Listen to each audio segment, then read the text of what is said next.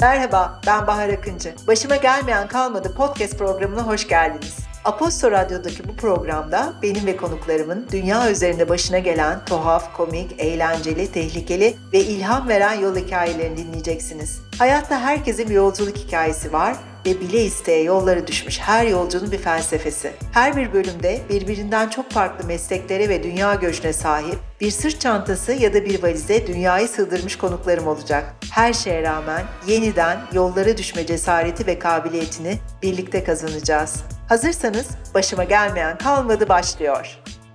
Başıma gelmeyen kalmadı podcast programına hoş geldiniz. Aposto ile birlikte bu programda yeniden seyahat etmek isteyenlere ilham vermek, hayatlarını, kariyerlerini değiştirmek isteyenlere umut vermek için birbirinden ilginç, birbirinden sıra dışı ve dünyanın dört bir yanına sızmış enteresan gezginleri, tasarımcıları, motosiklet kullananları, yürüyüşçüleri konuk alıyoruz. İşte onlardan bir tanesi daha karşımda. Uzun zamandır tasarımlarını, hayal dünyasını çok severek yakından izlediğim Başak Cankeş yanımda karşımda. Başak hoş geldin. Hoş buldum. Merhaba Bahar'cığım. Ayağının tozuyla geldin. Yeni döndün bir yolculuktan. Evet iki hafta oldu. İlk seninle konuşacağım şimdi bunları, anılarımı.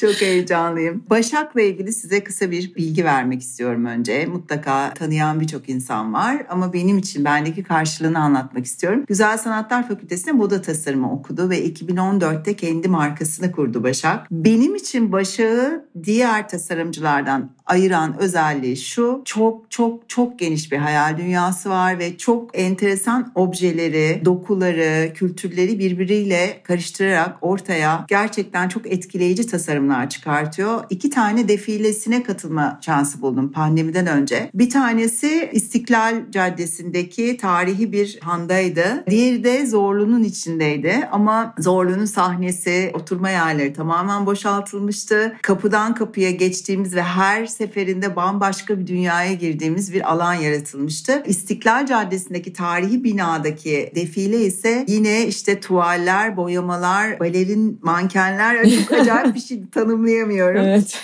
Ama gerçekten ağzım açık çıkmıştım ve bunun altında yatan sebepleri konuşacağız. Seyahat etmenin hayatını nasıl değiştirdiğini konuşacağız Başak'la beraber. Aynı zamanda da son yolculuk Kolombiya ve Peru'ya gitti ve 43 gün mü sürmüştü evet. yolculuğu? Hı hı, 43, 43 gün. gün süren bir yolculuk yaptı. Biraz onları konuşacağız. Tekrar hoş geldin diyorum. Sana ilk sorum şu. 37 yıldır Anadolu'da yabancı misafirleri gezdiren profesyonel rehber bir annen var. Evet. Ve ben aslında hayattaki birçok yönelişimizin aileden aldığımız genlerden geçtiğini düşünüyorum. Ve senin de bu kadar etnik köken kültürü araştırmasını yapmanı, bu kadar seyahat etmeni, bu kadar derinlere nüfuz etmeni sağlayan kişinin aslında annen olduğunu düşünüyorum. Doğru mu düşünüyorum? Annen nasıl, ne yapıyor Doğru. şu anda?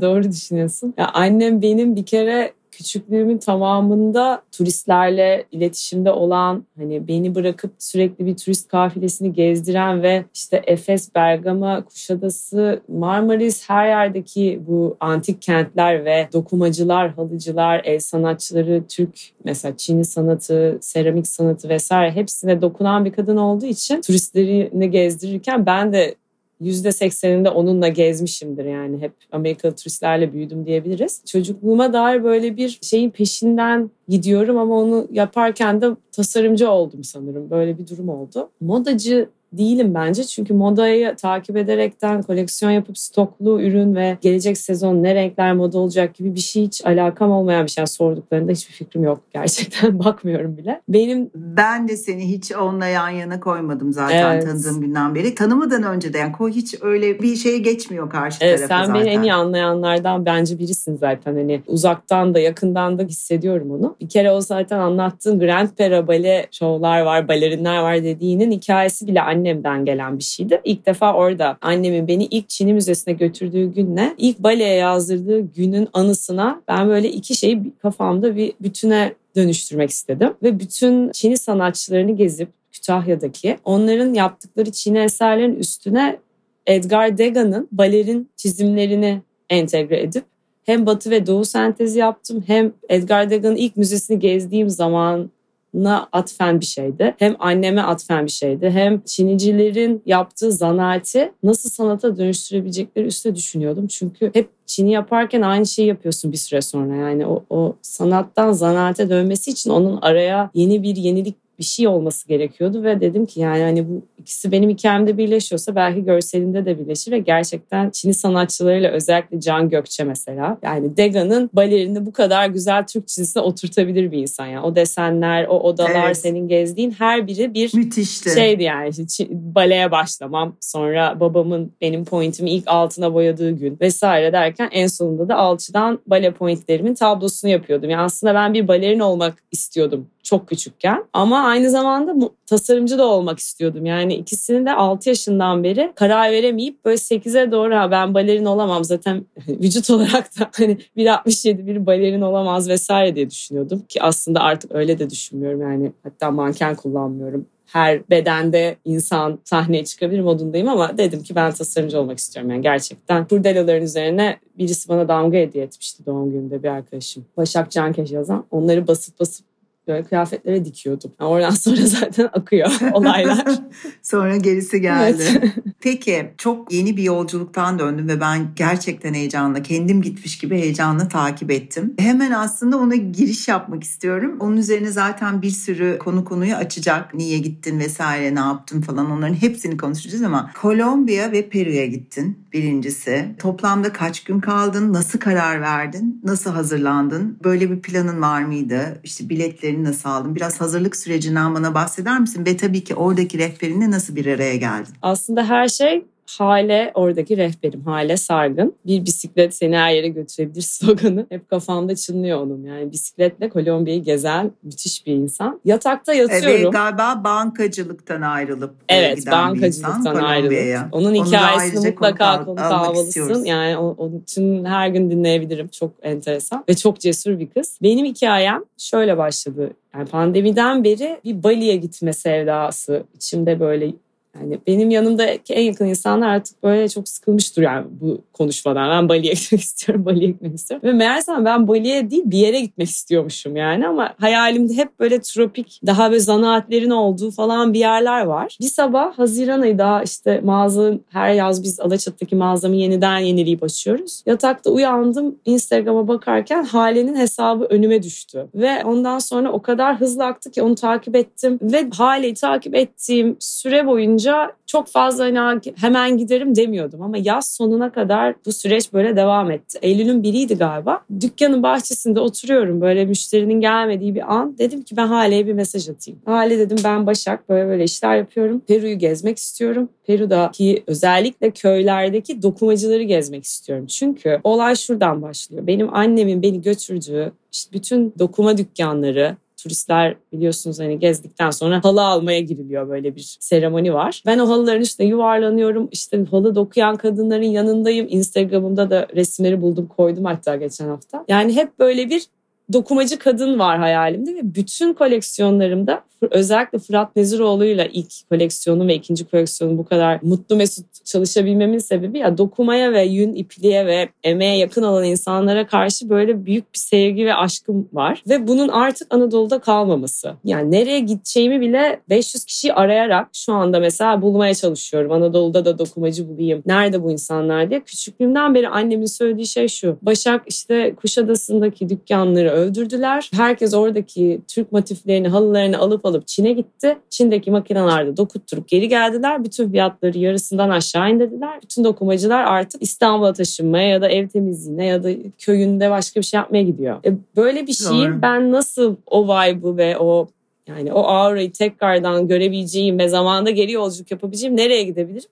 kesinlikle Peru bundan hani 1900'lerden de 1800'ler gibi falan Türkiye'nin o hallerine birebir 2021'de yaşadım gerçekten yani her bir kilometre sonrasında kadınların tradisyonel etekleri değişiyor. Şapkalarının tamamı yani her köyde farklı. Renkler her köyde başka. İşte alpaka yününü aynı bizim işte Ankara tiftik keçisini eğirir gibi eğirmeleri bize işte böyle espri yapıyorlar. Biz kocamızla öpüşürken bile yün eğiririz falan. Yani Anadolu da öyleydi aslında. İşte oradan dolayı Hale'ye ben böyle bir iş yaptığımı ve oradan bir koleksiyon çıkarmak istediğimi ve oradaki köylere gidip Anadolu desenleriyle Peru desenlerini birleştirerek böyle bir dokuma serüveni yaşamak istediğimi söyledim. Ama bunu biriyle yapamazdım ya. Sadece İspanyolcası olan tek kişiyle ya yani iki kadın gezebilirdik. Üçüncü kişi sıkılırdı muhtemelen yani bizle gezemezdi. Ve çok derinlemesine bir araştırmaya girdik. Hatta o şey dedi ben çok heyecanlandım. O da çünkü duvarları delen kadın elleri diye bir hesabı var. Oradan bulduğu çok özel ürünleri Türkiye'ye gönderiyor. E böyle olunca hemen kaynaştık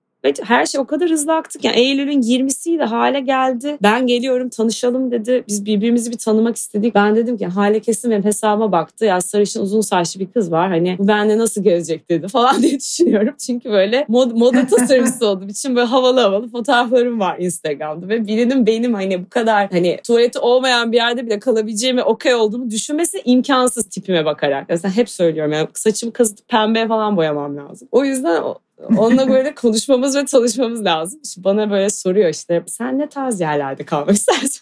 Hale diyorum ben rehber kızıyım. Yani çadırda da kalırım. Her yerde kalırım sorun yok diyorum. Ha okey falan diyor. Sonra tabii biraz böyle şey hissettim her yer o kadar zor ve yolculukta o kadar eşya taşıyoruz ki bir yandan çünkü dokuma yaptırıyoruz. Diyorum ki hala biraz 10 dolar değil de 20 dolarlık bir yerde mi kalsak acaba falan. Çünkü hani bir yandan yani lüks bir seyahat yapmıyorum. Onu da istesem başka bir yerde yapmak için o kafayla gidersin ama burada yapmak istediğim şey gerçekten o insanların evlerinde yaşamak yani. Gidip evet, de otelin evet. ama bir noktada 10. günün sonunda falan alıştım zaten anca böyle ortama. 3500 metrede yaşıyorsun, başın dönüyor, uykun geliyor falan. Ama böyle 15-20'ye doğru dedim ki yani ben biraz düzgün yerlerde yatmak istiyorum sanırım. Çünkü yani gündüz çok başımıza bir sürü şey geliyor. Öyle bir Onları, onları konuşacağız. Çok evet. çok merak ediyorum. yani haleyle tanıştık. Alaçatı'da geldi dükkana kadar beni anladı, gördü. Benim o kadar da sosyete modunda bir insan olmadığımı. Ve rahat ettik ikimiz de birbirimizle ve çok da mutluyum. Etrafımda çünkü böyle cesur bir kadın yok. Yani bütün arkadaşlarım başka hayatlardalar. Hadi gel bir yere gidelim gezelim diyeceğim bir arkadaşımın olmadığını fark ettim. O yüzden... Çok önemli. Yıllarca aslında benim de solo traveler, solo gezgin olmamın sebebi buydu. Şimdi şimdi artık daha kendi bakış açımla benimle birlikte atlayıp gidebilecek arkadaşlarım var. Ama onda da işte pandemi vesaire, dolar kuru, euro kuru. Ama ufak ufak tekrar seyahat etmeye başlasan aslında bu anlamda bana ve birçok insana umut da oldun. Peru'ya ve Kolombiya'ya giderek. Peki yolculuğun ilk gününden başlayalım. Sırtlandın, ça- sırt çantanı aldın, eşyalarını aldın, uçağa bindin. Kaç saat sürdü yolculuk ve nerede indin? İzmir'den bir tanecik valiz alıp içine bir tane de ekstra valiz koyup İstanbul'a uçtum. İstanbul'dan da 12 saat Sonra Bogota'ya indim. Bogota, Kolombiya'nın başkentine indim. Ve Hale ile yaptığımız yolculuğun zaten planı ilk önce iki hafta, pardon bir buçuk hafta Kolombiya, Kolombiya'daki Vayu yerlileri çünkü Vayu yerlilerinin renkli çantalarının peşine düştüm ben aslında. Oradaki o çantalar sürekli aynı model. Benim 2014 Alaçatı mağazayı açtığımda ilk sattığım modeller hala devam ediyor. Onu değiştirmek ve Anadolu heybesine nasıl dönüştürürüz falan niyeti vardı kafamda. İlk önce Bogota'ya indim. Vayu yerlileri Santa Marta'da. O yüzden önce bir Bogota'ya alışıp o yüksekliğe alışıp bir gece orada kaldıktan hatta sanırım iki gece kaldık. Sonra Ekim 24 Ekim'de gittim ben. Hemen Santa Marta'ya uçtuk ve gerçekten yani yolculuğumun en aklımda kalan kısmı da sanırım Santa Marta Ankara'daki o köye ulaşana kadarki kısımdı yani. Hani Yürüdünüz mü ne yaptınız ya da bir dolmuşa mı bindiniz? Şimdi indiğimiz yerde aslında her şey çok turistik başlıyor. Yani sıcacık bir hava var, işte siyah kalın kar montundan tişört ve mayoya geçmişiz. Ona adapte olmaya çalışırken bir de havaalanının önünde okyanus var. Herkes denize giriyor. Yani oh. sen valizinle böyle yürürken denize giren insanları görüyorsun. Gördüğüm en iyi havalimanı yani. Ben böyle yaz kız olarak şey modundayım. Ay iki günde şurada denize mi girseydik hamakta mı sallansaydık falan diyorum. Ve şey zannediyorum hayalim. Deniz kenarındaki vayulara gideceğiz. Çünkü resimlerde hep öyle görünüyor. Ama bizim gideceğimiz köy Hale bana dedi ki 5 saat falan sürer maksimum dedi. Yani dediği gibi oldu ama şöyle başladık. İlk bir taksiye bindik. Taksi bizi götürüyor. İçeride taksinin içinde inanılmaz yüksek sesle bir Kolombiya. Onlar çok müzik pazarları falan müzik dinliyorlar yani her evden son ses ama kısamadığımız bir müzik taksi eşliğinde bütün camlar simsiyah kaplı. Çünkü turist taşıdıkları zaman yolları kesiliyormuş. Aslında kimse Oo. korkmasın burada çünkü hani bir noktaya kadar her şey nasıl anlatayım Avrupa'daki herhangi bir deniz kenarı gibi yani orada tek başına takılıyorsun. Ama böyle ormanın içine doğru böyle bir iki saat sonra falan bu bahsettiğim yol böyle bir bo- boşlaşıyor. Or- orada biraz sıkıntı. E, Yolda giderken 3 saatin sonunda adam bize şey dedi. Ben dedi şimdi sizi arkadaşımızın arabasına aktaracağım. Çünkü dedi ben o yolu gidersem gece karanlıkta geri dönmem tehlikeli olur. Şimdi ka- karanlık olmaya başladı. Siz onunla gidin o gece orada kalacak diye diğer köye. Bizi başka bir arabaya Aa. bindirmek istedi. Ben orada biraz tırstım çünkü birkaç hikaye okumuştum böyle hani o, o yollarda falan filan. Pek de çağırmayı da sevmem böyle şeyleri.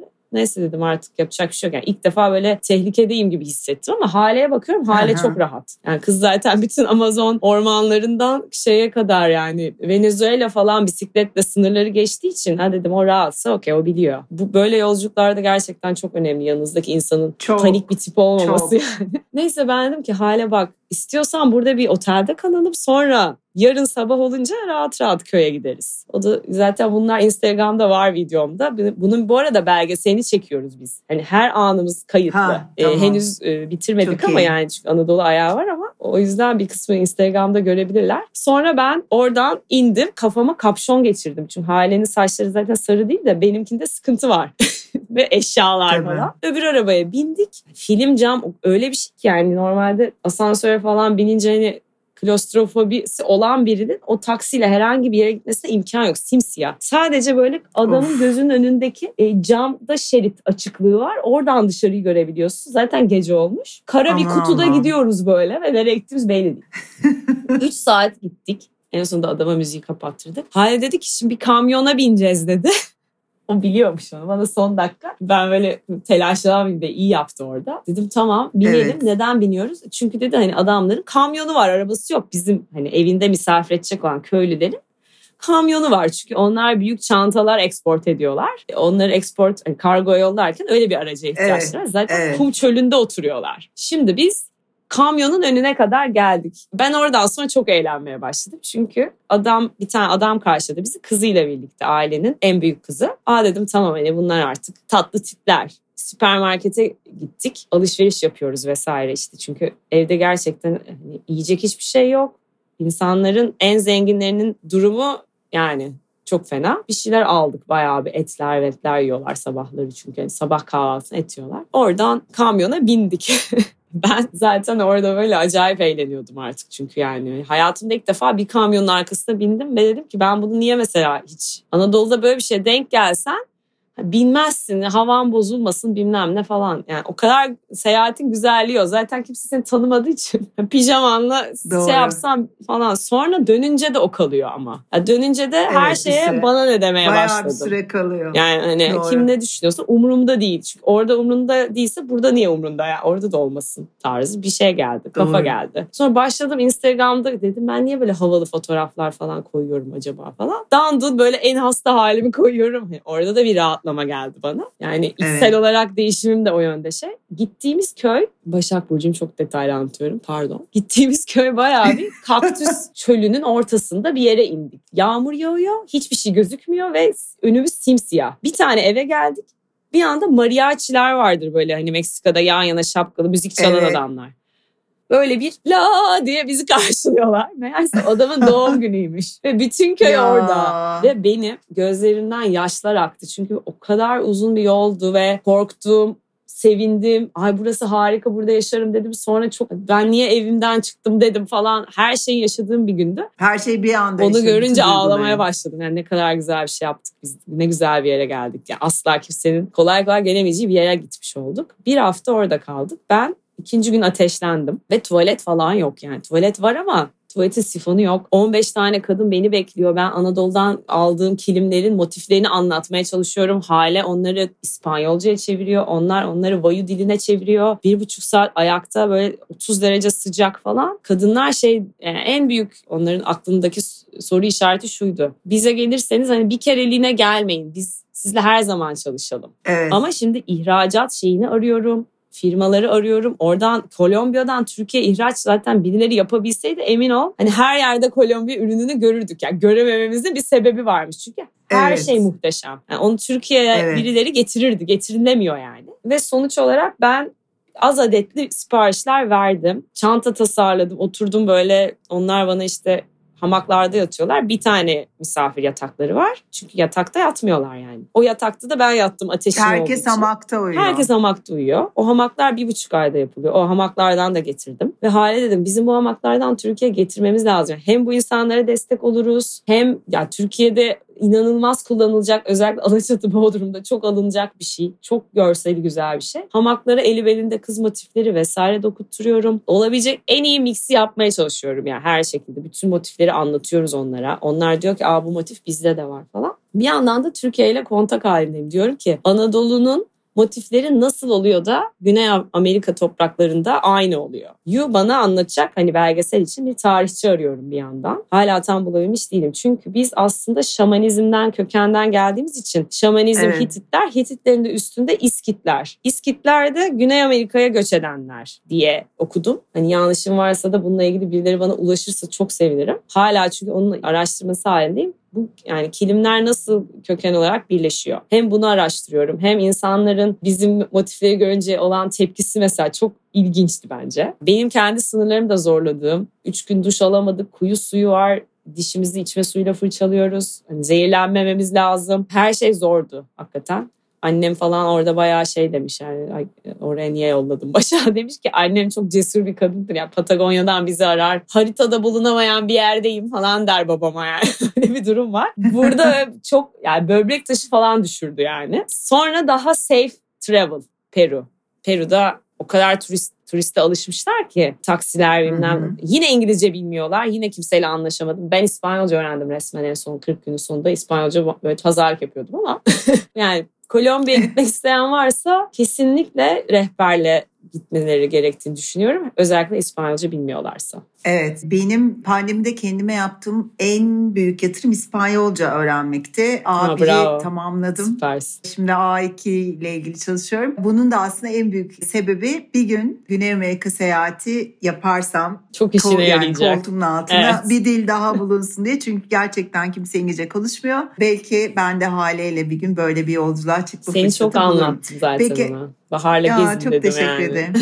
Kolombiya'da kaç gün kaldın? Peru'ya geçişin nasıl oldu? Yani Peru'da çok turistik dedin ama Peru'da da sonra dağlara gittiniz diye biliyorum. Evet şimdi Peru'ya biz 1 24 Ekim'de gittim ben. 1 Kasım'da Peru'ya uçuyorduk. Bogota'dan yani Santa Marta'dan Bogota'ya geri uçtuk. Kolombiya'nın başkentine. Bogota'dan da direkt Lima'ya uçtuk. O da 3,5 saat falan sürüyor. O ana kadar Peru bu arada pandemi konusunda çok sert. Ama bu gidilen hiçbir yere bu arada aşı istenmiyor du o ana kadar. Fakat Peru'da bizim uçtuğumuz gün şeyin ilk günüymüş. Hani aşı kartıyla aldıkları günün ilk günüymüş. Allah'tan benim de çift aşı kartım vardı. Oradan geçtik. Ama PCR testi her yerde soruyorlar. Her uçuşta genelde şey yani isteniyor. Peki PCR'ları nerede yaptırıyorsunuz? Her uçuşta isteniyorsa öncesinde Kliniğe götürüyor hale. yaptır- Evet, Kliniğe orada yaptırıyoruz. Okey, tamam. Sonrasında Lima'da bir iki gün kaldık. Hale dedi ki Başak buradaki marketleri gez. Buradaki ürünlere bak, fiyatlara bak. Ama burası dedi biraz daha fiyatlı. Asıl biz hep şeyi savunuyoruz. Yani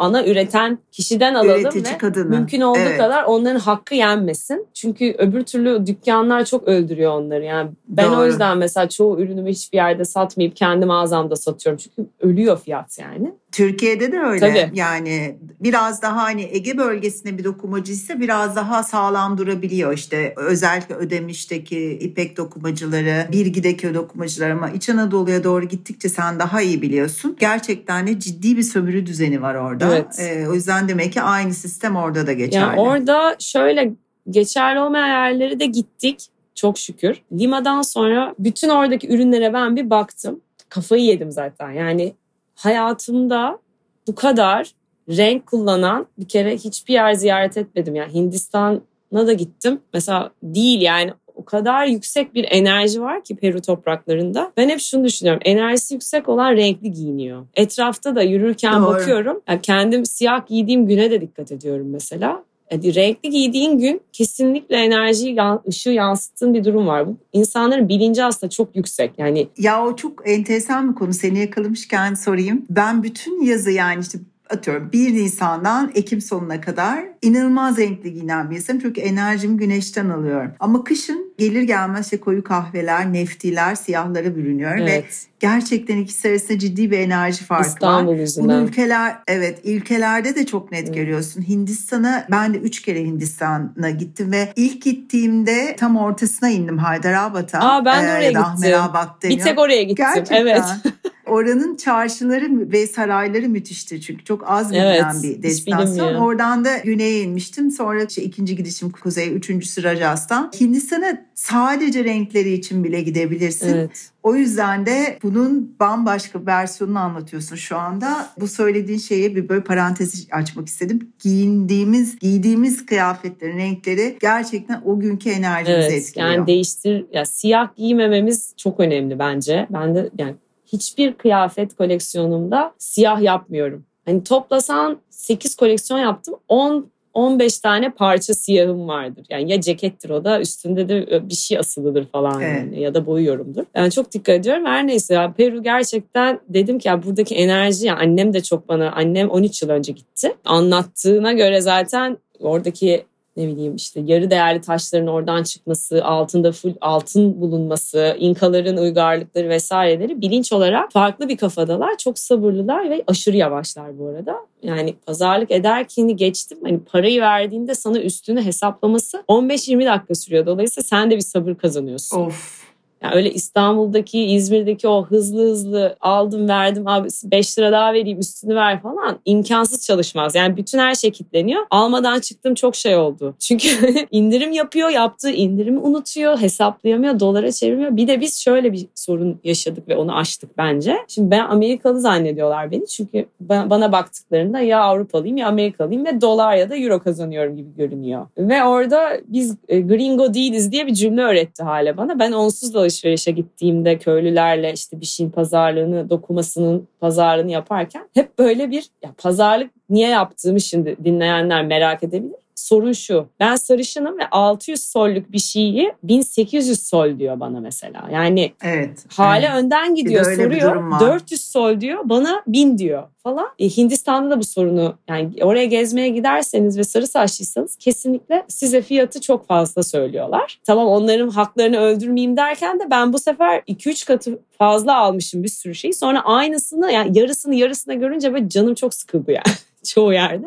Çünkü hiçbir şeyin üstüne fiyat yazmıyor. E ve ben onun hani hakkını mutlaka ödemek isteyen biriyim. Kafam karıştı. İlk 2-3 hafta zaten fiyat anlamaya çalıştım. Sonra çok hızlı aktı. Sonra zaten ben onlara işte Türk lirası kazandığımı söyledim. Onlar, onlar ne kadar emek verdiklerini söylediler. Hani çok şükür güzel bir şekilde ortada buluştunuz. Bulduk. Peki Peru'da başına gelen bir sürü hikaye var da en enteresan böyle aklında kalan herkese böyle durup durup anlatmak istediğin ne var? Zor bir soru ya. O ya bir tane şey var. Şimdi Hale ile gezerken Hale'nin diğer bir grubu geldi ve 10 kişi geldiler. Biz onlarla ben onlarla birleştim. Muhteşem insanlar tanıdım orada gerçekten. Sonra onlar beni bırakıp Cusco'da Cusco'da bu arada Lima'dan sonra geçtiğimiz ve benim Alaçatı'nın aynısı olduğunu düşündüğüm sadece yazınki hali kışında devam ediyor Cusco'da. Çok muhteşem bir yer. Orada yaşarım mesela. Cusco'da beni bıraktılar ve onlar 2-3 gün daha gezi devam ediyordu. Benim gittiğim bir yere gittikleri için ben gitmedim. Dedim ki hani burada ben birazcık dinleneyim. Artık 30. güne gelmişti. Ve Rainbow Mountain var ve çok turistik aslında orası. Oraya bir tur alayım dedim. Turizm şirketine gittim, konuştum vesaire kendi kendime çözdüm o işi ve ertesi gün dörtte beni aldılar. Herhalde diyorum hani herkes gidiyor bir şey olmaz falan ama yolda o kadar başım döndü ki yani gerçekten şey oksijensiz olduğunu çıktıkça yukarıya anlıyorsun. Çünkü 2700'den 3000, 3000'den 3500'e çıkıyorsun. Her neyse var. Peki nasıl çıkıyorsun bu bir Şimdi şeyle yani yollar önce, vesaire nasıl? Normal minibüs aldı. Ve çıktığında şey zannediyorum. iki saat yürürüm ben Rainbow Mountain'ın en tepesine diyorum. En tepesi de 5700 mi yanlış olmasın 5100 mü öyle bir şey yani. 5000'lerde. Dedim ki indim ben burayı kesinlikle yürüyemem. Adamda oksijen tüpü var bu arada. Ve böyle Hani Perulular alışkın. Perulular langur lungur koşuyorlar. Atlar koşuyor. Atların yanında köylüler geliyor. Onları götürüyor getiriyor falan. Aa dedim at var. Ve ben ata binmeyi çok seviyorum. Yani bir de Çerkez benim baba tarafım. Hep böyle Rusya'dan aşağı göçtükleri için atlar üzerinde bence oradan bir rezone ediyor. Dedim ki ben direkt ata biniyorum.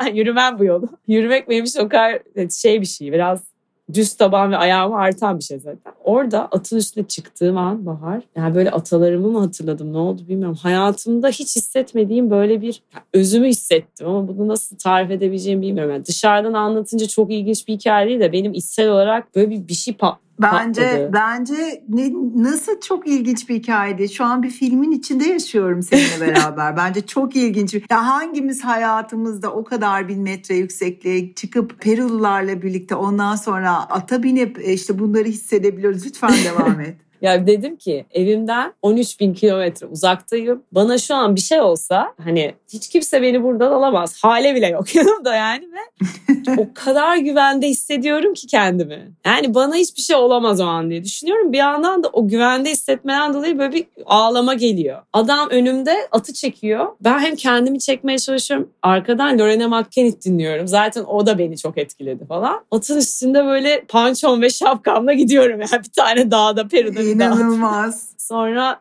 adamların üstten ceketleri falan almaya çalıştım. Çünkü inanılmaz güzel ceketleri vardı. Dedim ki bunları ne olur satıyor musunuz? Aa evet satıyoruz falan. Dağın üstünde pazarlık ediyoruz. O bana bir şey söylüyor. Ben o, diyorum ki bak işte dolar vereyim bilmem ne. Hani bir yandan çok hani ticari olmak hani çok down to earth yani ayaklarını yere basman lazım. Çünkü sonuçta bu benim işim ve çok özel şeyler gördüğümde onların hikayesi önce onu satın almak zorundayım ki hikayesini araştırabileyim elimdeki parçanın. Biraz antikacılık gibi benim yaptığım şey. Bir yandan da o anı yaşamam lazım yani içsel olarak bir yolculuktayım da yani Başak olarak. Hani Başaksı benim arkamda Başaks diye okunuyor buradan herkese söylemek isterim. Babam da bana Başakues diyor ama Başaks aslında. Yani böyle bir hem Başaksı kimliğine giriyorum. Benden böyle çok özel ürünler bekleyen insanlar var Türkiye'de hakikaten yani çok artık kardeş gibi olduğum.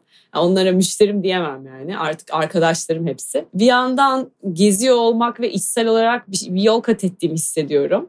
Bazı çözemediğim şeyleri çözüyor oluyorum. Peki vardın mı o tepesine? Evet şimdi şöyle oldu. Sonra indirdi beni adam bir yerde. Bir baktım daha bayağı yol var. Hani yukarıya tabii at çıkmıyor. At da yoruldu. Atı seviyorum, özür falan diliyorum attan. Öyle şeylerim de var. İşte annemden öğrendiğim şamanik işte tütün vermişti anneme. Tütünü mesela doğaya sunup her gittiğin alana erenlere selam olsun deyip hani oranın sahipleri orada yaşamış ruhlara bir selam vermek gerekiyor. Bunu etkisi çok garip. Mesela Ibiza'ya gittiğimde Ibiza çok sert bir adaydı. Bizi böyle yerden yere vurdu. Yani yolculukta her şey ters gidiyor. Öyle olduğunda aslında izin almamış, almadan bir alana giriyorsun. Enerjini aşağı çeken yerlere, ya yerlere girdiğinde seni zaten anlıyorsun. Hayatın akışı değişiyor bir anda. Hani seyahatte mesela Doğru. kötü enerjili biri gelir ya bazen gruba. Onun gibi. O yüzden orada da hep böyle selam veriyorum vesaire.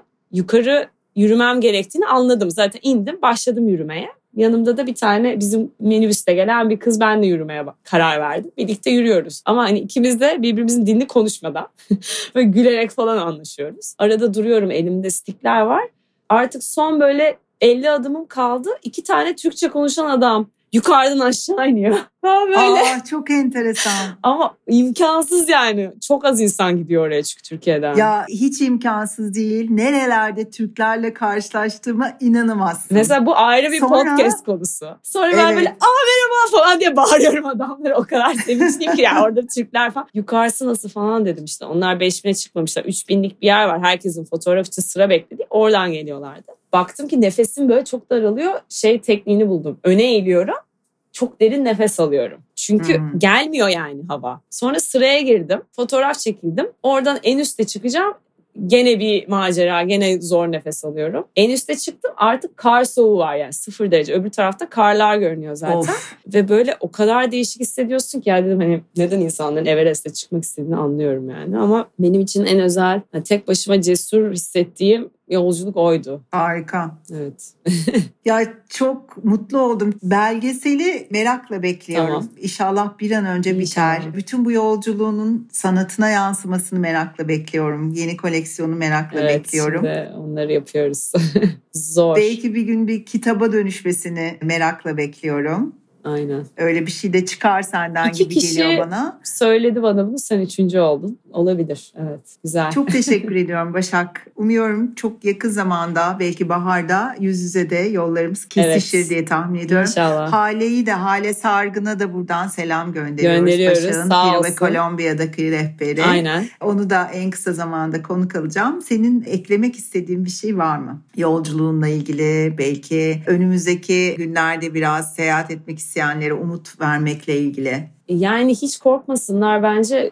Ya özellikle Covid konusunda korktuğun zaman Covid oluyorsun. Yani hiçbir şeyi korkarak aşamayacaksın. Yani şey yapmak lazım. Biraz böyle cesur olup hiç onu aklına getirmeden yola çıkmak gerekiyor bence. Bir de şu var. Hı hı. Biz hep kendimizi merkezimizde zannedip dünyanın merkezi biziz sanıyoruz. Öyle uzak diyarlara gidiyoruz ki sen de gidiyorsun. Yani insanlar Türkiye'yi bilmiyor. Yani önemli olan Doğru. e, bizim kendi hayatımız değil, bütün dünyanın nasıl döndüğünü anlamak bence. İnşallah ben de Mart'a kadar belgeselde de koleksiyonda da hani bunun çok üstüne basarak söyleyeceğim ki hani bencil olmamanın en önemli yolu bence seyahat etmek. İnsanların birbirini anlamasının. Zaten seni de gezginler izliyordur, dinliyordur. Bir şey daha eklemek istiyorum. Sen de sanıyorum hemfikirdesin öyle kapatalım. Güney Amerika'da başka bir dünya var. Başka kurallar geçerli ve Güney Amerika'da uzun soluklu solo seyahat etmek isteyenler varsa dediğin gibi mutlaka İspanyolca öğrenmeleri gerekiyor. Çünkü yerel parayı kullanabilmek için sen İngilizce ile hareket ettiğinde e, tipinde birazcık Orta Avrupalara ya da Akdenizlere değil de senin gibi Amerikalı ve İngilizlere benziyorsa eğer bütün kanunlar değişiyor ve her şey dolara dönüyor. Evet. Dolayısıyla da mutlaka İspanyolca biraz kıyısından da olsa bilmek ya da iyi bir orada İspanyolca bilen bir rehberle çalışmak gerekiyor. Onu da eklemiş Bunu olalım. ekleyelim.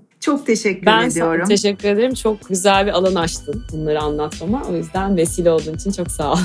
En kısa zamanda görüşmek üzere. Nasıl kapatıyoruz? Ne diyorlar sizin oralarda kapatırken programı? Hoşça kal mı diyorlar? Adios güle güle mi? Geldi. Alakası yok. Buenos Tardes falan diyorduk biz ama Buenos Tardes. o da iyi akşamlar Evet, demek Buenos aynı Tardes, zamanda değil mi? Evet iyi akşamlar demek. Aynen öyle. O zaman Ciao. adios. Adios, ciao diyorum.